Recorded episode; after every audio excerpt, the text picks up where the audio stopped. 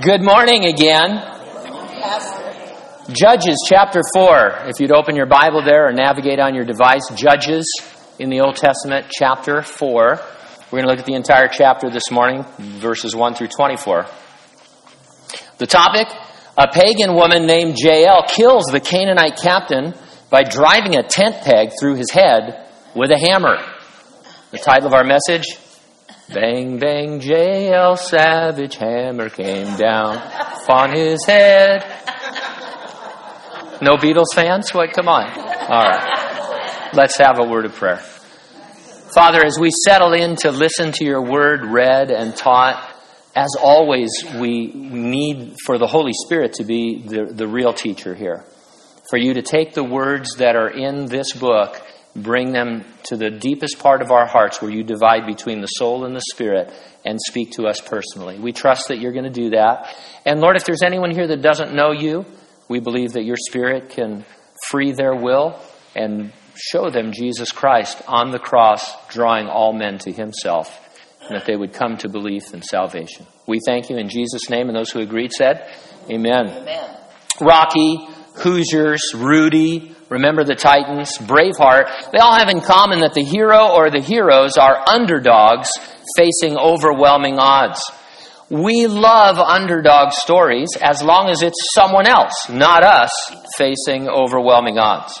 If you're a Christian, you have underdog written all over you. Jesus said that since the world hated him, it will likewise hate you. Jesus promised you that out in the world you would have tribulation. The world in which you are the underdog is ruled by the God of this world, Satan, who goes about like a roaring lion seeking to devour you. He's not alone in his malevolent efforts, having at his disposal a third of all the created angels who fell with him. They are arranged into military hierarchies and are dispatched on well planned campaigns to rob you, to kill you, and to destroy you. The odds seem overwhelming but at the same time, you're told you need not be overcome. In the same verse where Jesus promised you tribulation, he quickly added, Be of good cheer, I have overcome the world. And then in 1 John, the apostle tells us that we have overcome the wicked one, referring to the devil. Now, if I'm being honest, I don't always feel like an overcomer spiritually and physically and emotionally. Life seems totally overwhelming, especially when some trouble I'm experiencing seems to go on and on and on. It's during those times that we're supposed to find encouragement in the believers who have gone before us, uh, especially those recorded on the pages of the Bible. We see that they were underdogs against overwhelming odds who nevertheless overcame. Some overcame quickly, others over a longer period of time, but all would give testimony to God's faithfulness. We have an against all odds story in chapter 4 of the book of Judges. I'm going to pray that its retelling would encourage us. And I'll organize my thoughts around two points. Number one, God has sent you out to overcome against overwhelming odds. And number two, God can see to it you overcome against overwhelming odds. Let's take a look at the deck that's stacked against us in verses 1 through 9. Now, I should tell you going in, chapters 4 and 5 go together and tell the same story. Chapter 4 is a narrative that describes what happened. Chapter 5 is a praise song written to commemorate what happened. So the question, what happened, is answered in chapter 4, beginning in verse 1. When Ehud was dead, the children of Israel again did evil in the sight of the Lord. Ehud had been raised up by God as Israel's hero against King Eglon and the Moabites.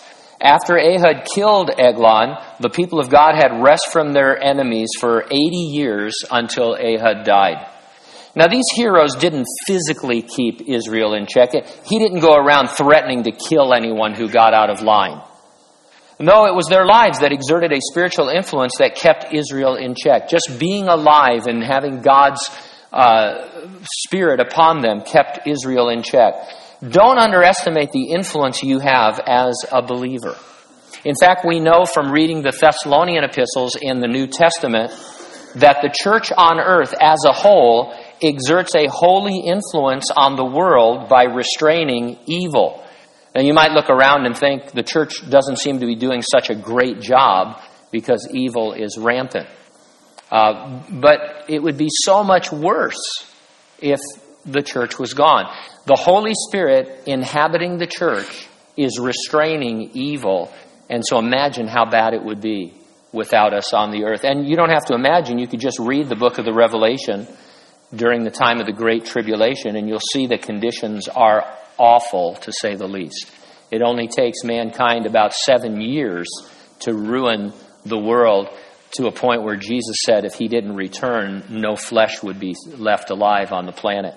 And so, verse 2 So the Lord sold them into the hand of Jabin, king of Canaan, who reigned in Hazor. The commander of his army was Sisera, who dwelt in Harosheth Hagoyim. And the children of Israel cried out to the Lord, for Jabin had 900 chariots of iron, and for 20 years he had harshly oppressed the children of Israel. Sold them means they were subjugated by and they paid tribute to King Jabin. Jabin pretty much did whatever he wanted to, took whatever he wanted to, whenever he wanted to. They didn't every day for 20 years cry out to the Lord. They waited 20 years and then they cried out to the Lord. Last week I used the example of a child who won't repent but stays in timeout until they are emaciated from missing so many meals. Admit it, you've been beaten by your children more than once when you've developed the just perfect discipline whether it's a timeout or something else, and they, they just, they'll go the distance with you. Never underestimate the stubbornness of sin. Now, this is the second of eight references to the 900 chariots of iron. They were the Death Star of that age. A moving war machine manned by a heavily armored and equipped soldier and accompanied by armored and armed infantry. Add to that among God's people, we're going to be told in chapter 5, and this is a quote, not a shield or a spear was seen among 40,000 in Israel. They were unarmed against the most heavily armed force of the time. Do you remember Tank Man? That's the nickname of the unidentified man who stood in front of a column of tanks in June of 1989, the morning after the Chinese military suppressed the Tiananmen Square protest by force. As that lead tank maneuvered to pass by him, he repeatedly shifted his position in order to obstruct the tank's attempted path around him. You do some research on him, no one knows who he was or what happened to him, or who was the tank crew and what happened to them. Uh, it's all shrouded in mystery during the year of the rooster, I guess. But uh, anyway, think of that. Would think of standing in front of a tank as it's coming down uh, the road. Who in Israel would stand before the iron chariots of Jabin? Well, verse 4 now Deborah, some pronounce it Deborah, but I, I, I can't, I'm sorry. So Deborah, a prophetess, the wife of Lapidoth, was judging Israel at that time. And she would sit under the palm tree of Deborah between Ramah and Bethel in the mountains of Ephraim, and the children of Israel came up to her for judgment. Now, Deborah was the only female judge, if in fact she was a judge. The verb form of the word judging tells us that she was engaged in legal matters. Israelites would come to her and present their cases, looking for her to decide between parties or to give legal advice or interpretations of the law. This is different from the rest of the male judges who did not hold court, didn't listen to complaints, and didn't make legal decisions. All of the male judges were military guys, or at least they fought directly the enemy. Deborah never went Joan of Arc, but she stayed off of the field of battle. She will accompany Barak to this battle that we're going to read about, but she doesn't fight. Deborah was not providing military deliverance under her palm tree. The Israelites sought her out to obtain justice. Most commentators, nevertheless, include her in the list of judges God raised up. I have no problem calling her a judge but she probably needs an asterisk next to her name to further explain. And what's really you want to note here, the thing to really note, rather than argue whether she was or wasn't a judge, is that just when you think you've got God figured out, he goes in a completely different direction. After reading about three heroes God raised up and how he used them, you're thinking that's what he's going to do time and time again and then the next thing you read about is a woman sitting under a palm tree judging Israel. You can't put Jehovah in a corner. Verse 6 then she sent and called for Barak, the son of Abinoam, from Kadesh in Naphtali, and she said to him, Has not the Lord God of Israel commanded, Go and deploy troops at Mount Tabor. Take with you ten thousand men of the sons of Naphtali and of the sons of Zebulun, and against you I will deploy Sisera, the commander of Jabin's army, with his chariots and his multitude at the river Kishon, and I will deliver him into your hand. Now the wording makes it sound like Barak knew what he was supposed to do, but was disobeying. The original language doesn't indicate that at all. It reads like what it is a prophecy telling him what to do. God spoke to Deborah. She sent for Barak to give him the prophecy. Now, I'm not going to get into the male female role discussion that sometimes dominates this story. A lot of people, that's all they want to talk about is the proper role of Deborah and Barak and all of that.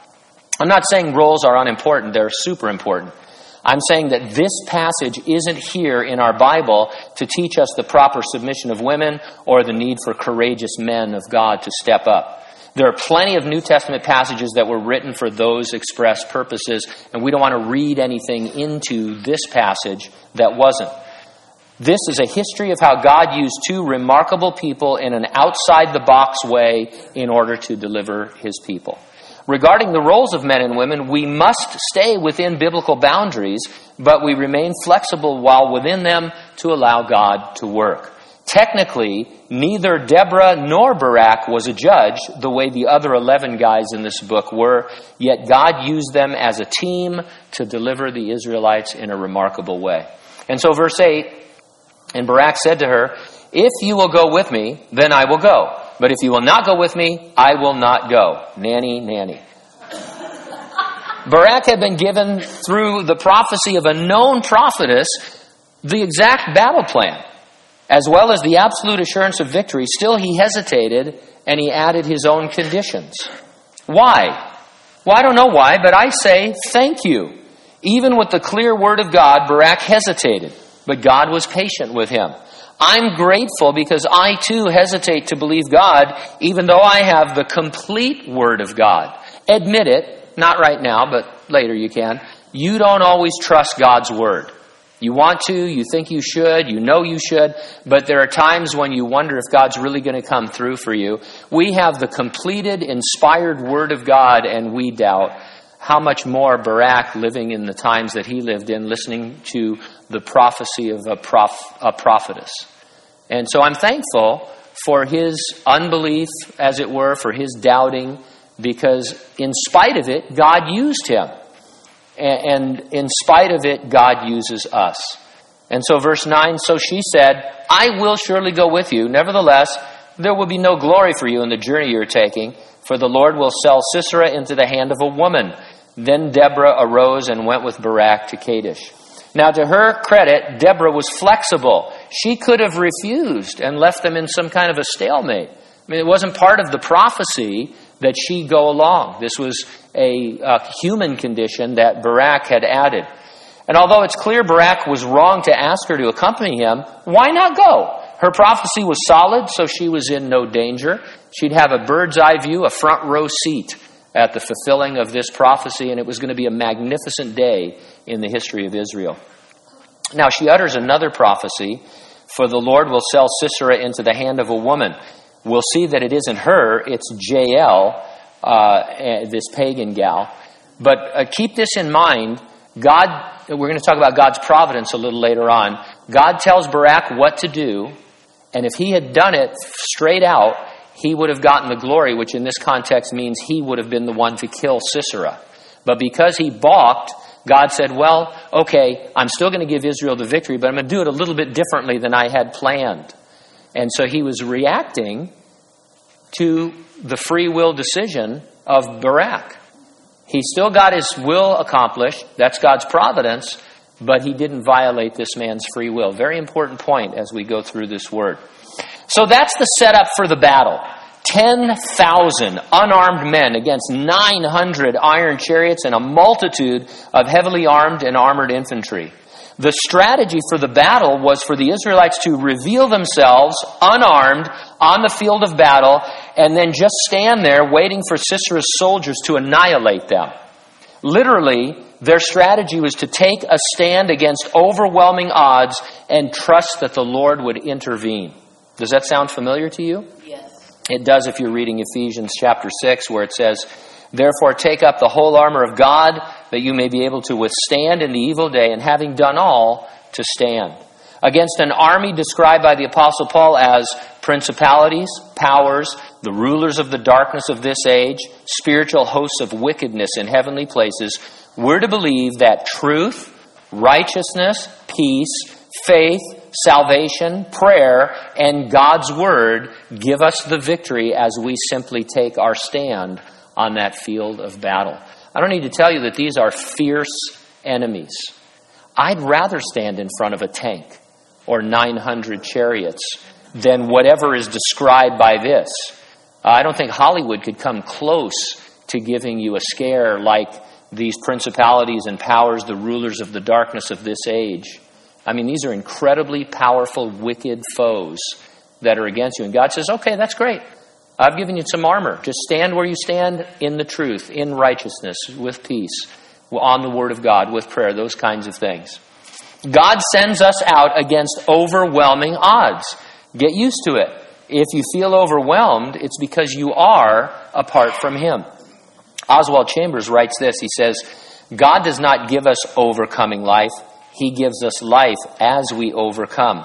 The strain is the strength. If there is no strain, there is no strength. Are you asking God to give you life and liberty and joy? He can't unless you accept the strain. Immediately you face the strain, you get the strength. If you spend yourself out physically, you become exhausted, but spend yourself spiritually and you get more strength. God never gives you strength for tomorrow or for the next hour even, but only for the strain of the minute. If you feel you're on a battlefield facing overwhelming odds, you are right where you need to be to see truth, righteousness, peace, faith, salvation, prayer, and God's word prevail. Now, secondly, we're going to see how God sees to it you overcome against overwhelming odds. One of the great lines in the Lord of the Rings film trilogy was uttered by Gimli the dwarf.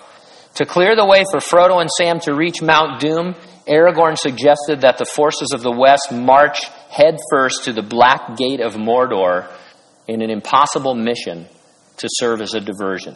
Gimli gave it a moment's thought and then said, Certainty of death? Small chance of success? What are we waiting for? It's a great, courageous line. The 10,000 men of Naphtali and Zebulun must have had dwarf courage. It's almost the perfect quote to utter after hearing the Lord's seemingly crazy suicide plan, except they probably changed it to no chance of success. But they went. Now, Heber the Kenite of the children of Hobab, the father in law of Moses, had separated himself from the Kenites and pitched his tent near the terebinth tree at Zaanaim, which is beside Kadesh. They reported to Sisera that Barak, the son of Abinoam, had gone up to Mount Tabor. A renegade Kenite, Heber had aligned himself against Israel and with King Jabin. He acted as surveillance for Sisera and provided him with intel that Barak was mustering men for battle. He didn't know it, but Heber was part of God's plan. After all, this was not going to be a sneak attack. In order for the plan to work, someone must tell Sisera that Israel is mounting an attack. So Sisera gathered all his chariots, 900 chariots of iron, and all the people who were with him from Harosheth Hagoyim to the river Kishon. 10,000 Israelites seems like a big number. Wouldn't fewer guys getting the victory bring God greater glory? That's, that's, if you're thinking that, that's good. Because usually, I mean, we'll see with Gideon and some of these other guys, God says, now you have too many. I can't get the glory with that many. And so here it seems like an inflated number, but that's not the way to look at this one, because on the surface, this is a suicide mission. No one would give odds for them to live through the day. Finding that many guys for what on paper was a martyr mission says a lot about their trust in God. I mean, this is, a, it, I think it's unusual that this many people would, would go down to battle with that strategy. And that is giving glory to God in the fact that they put their trust in Him. And so, verse 14 Then Deborah said to Barak, Up, for this is the day in which the Lord has delivered Sisera into your hand. Has not the Lord gone out before you? So Barak went down from Mount Tabor with 10,000 men following him. And by the way, the Lord had done nothing so far other than through uh, Deborah say that he had gone before them. Now, since this was God's strategy and since Deborah spoke for God, seems natural she'd give the go ahead. That's a nice, uh, nice nod to her uh, at, at this time. Notice the absolute continued stupidity of this. On the hillside, you might have some chance against iron chariots because they'd be coming uphill, maybe in some rough terrain.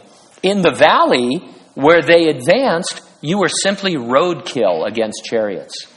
You ever see Ben Hur? Remember the original Ben Hur? Man, that chariot race, still the greatest thing on film, if you ask me. Uh, and I mean, they're just tearing people up left and right.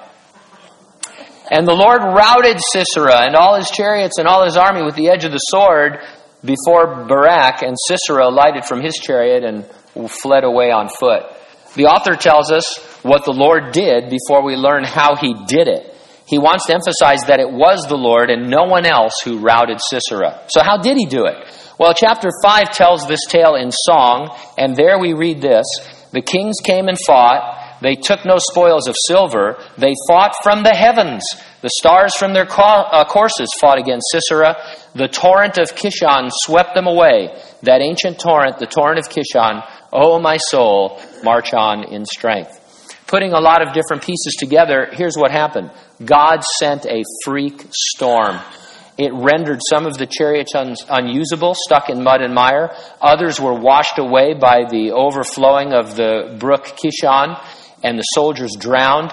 The Canaanite infantry became disoriented and they fled. But Barak, uh, Barak rather pursued the chariots and the army as far as Harosheth Hagoyim, and all the army of Sisera fell by the edge of the sword. Not a man was left.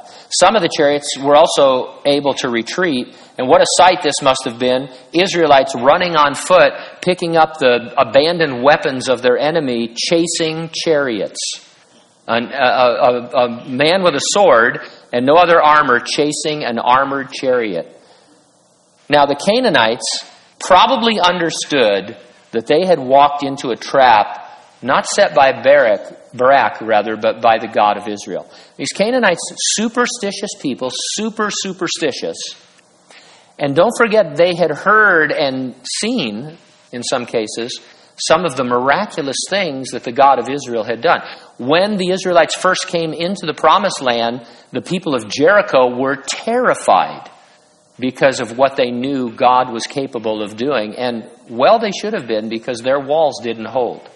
And, and so the, the Canaanites, once, you know, you're coming, the battle is all but over, and the next thing you know, there's a torrential downpour, the, there's a flood, uh, you're being routed, and you have to think, hey, we have just walked into one of these biblical traps that Jehovah sets for people. We need to get out of here as fast as possible. But fleeing was to no avail. However, verse 17 Sisera fled away on foot to the tent of Jael, the wife of Heber the Kenite, for there was peace between Jabin, king of Hazor, and the house of Heber the Kenite. Sisera went to the camp of his loyal intelligence officer seeking a hiding place. He expected that Jael, Heber's wife, would be sympathetic. Now we can deduce that he would have died on the field of battle at the hand of Barak had Barak been obedient from the start. But instead, he gets away and he uh, comes to this place of, he thinks, safety. Verse 18 And Jael went out to meet Sisera and said to him, Turn aside, my lord, turn aside to me, don't fear. And when he had turned aside with her to the tent, she covered him with a blanket. And then he said to her, Please give me a little water to drink, for I am thirsty. So she opened a jug of milk, gave him a drink, and covered him. The blanket was probably a large rug on the floor of the tent. He got under it as a kind of hiding place. It might have even been a hiding place that they would use from time to time uh, for different reasons. And so he was in their little hiding place. And she gives him what the, the actual word is heavy cream. And commentators claim uh, that it causes sleepiness. I, I don't drink heavy cream.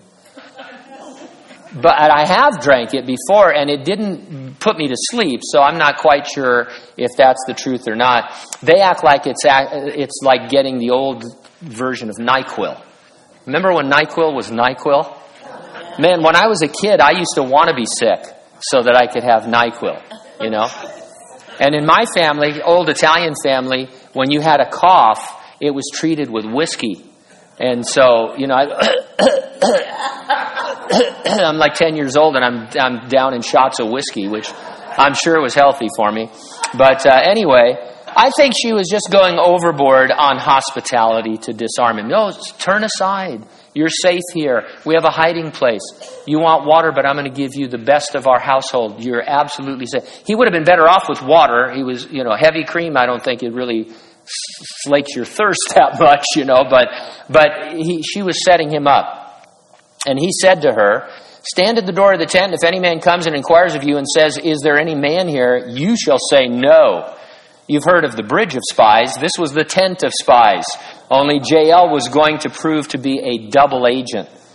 And here it is, verse 21. Then Jael, Heber's wife, took a tent peg and took a hammer in her hand and went softly to him and drove the peg into his temple and it went down into the ground. For he was fast asleep and weary. So he died. That's my favorite line. So he died. I guess he didn't just flail around, you know, or say, hey, man, I got a headache. I mean, this is brutal. Now, women were tasked with setting up and tearing down tents, so Jael would be pretty adept with a mallet and tent pegs. I'm not a camper.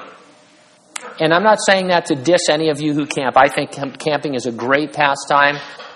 We have serious campers and hikers in our church. I mean, guys that go up into the wilderness and wrestle bears, you know, uh, you know, hand to hand. I mean, serious. I mean, this is crazy. I can't. My idea of camping is with the kids. We do campovers sometimes in the living room, and it's hard for me to set up those little tents, you know, and stuff. But at least we have fun doing that. But uh, anyway, so she she's pretty good with a tent peg. I'm guessing this is the first murder that she committed, but who knows? Heber had helped Sisera. Now his wife killed him. Again, commentators seize on this to talk about disharmony in the home. But I'm going to go out on a short limb here and suggest that Jael might have been trying to help her husband. I think we have to assume she knew Heber had been the one to warn Sisera of Barak's advance against him.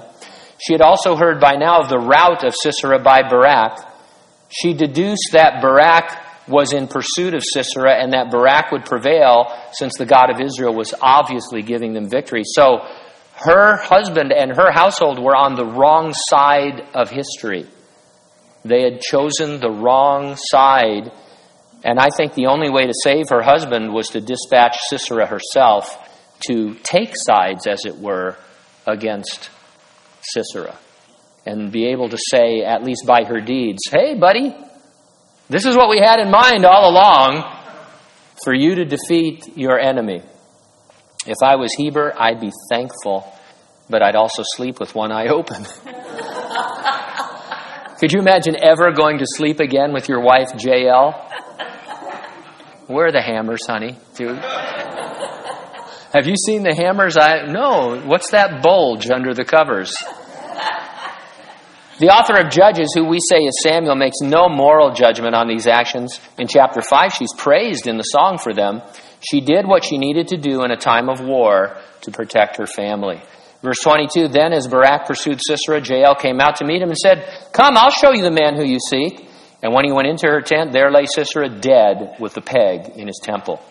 Deborah predicted that this would happen, so any thoughts Barak might have had about going after Heber were put in check it all seemed to be falling into the will of God. And, I mentioned God's providence. In theology, providence is His providing for His plan to see to it His will is always accomplished. But God does it without violating free will. In this case, God was providing by sending Barak into battle. He would have gotten the glory by finishing off Sisera. When Barak balked, God provided someone else. He provided Jael. His providence saw to it his will was accomplished, but without violating free will. And so nothing catches God by surprise. He said, Deborah, tell Barak to do this. Barak said, I'll do that, but not wholeheartedly. And God says, okay, that's still going to happen, but it's going to happen a little bit differently now. The great example of this that I like to use is the story of Esther in the Old Testament. She finds herself queen of Persia The king doesn't know she's a Jew. Right at the time when Haman has the king issue a decree to kill all the Jews. And her uncle Mordecai, who's not a spiritual guy at all, says, You've come into power for this very reason, so that you could have the ear of the king and save the Jews. And then he says, But if you won't do it, deliverance will come from another source. God is never without uh, another plan, another way. He just doesn't violate our free will. And, and that's why we don't blame him for evil. He is not the author of evil. He doesn't force people to do things against their will. And so, verse 23 So on that day, God subdued Jabin, king of Canaan, in the presence of the children of Israel. The hand of the children of Israel grew stronger and stronger against Jabin, king of Canaan, until they had destroyed Jabin, king of Canaan. Now, in chapter 5, we'll read that they had rest for 40 years. It was a rest won over time as Israel increased in strength against King Jabin. That tells us that victory is a process. We have it, but we must walk in it, taking more and more ground all the time. And that seems to be how overcoming works. You take your stand, and then you wait for the Lord to act. Now, in the Bible, it can seem as though God acts quickly and supernaturally, and that He doesn't do that in your life. Uh, my trouble seems to go on and on without any supernatural interference. I keep waiting for God to send the storm that's going to sweep away my enemies, but it doesn't come. Now, while it's true that Barak acted, uh, uh, in the case of Barak, that God acted rather quickly, their waiting must have been quite terrifying. I mean, put yourself in that valley.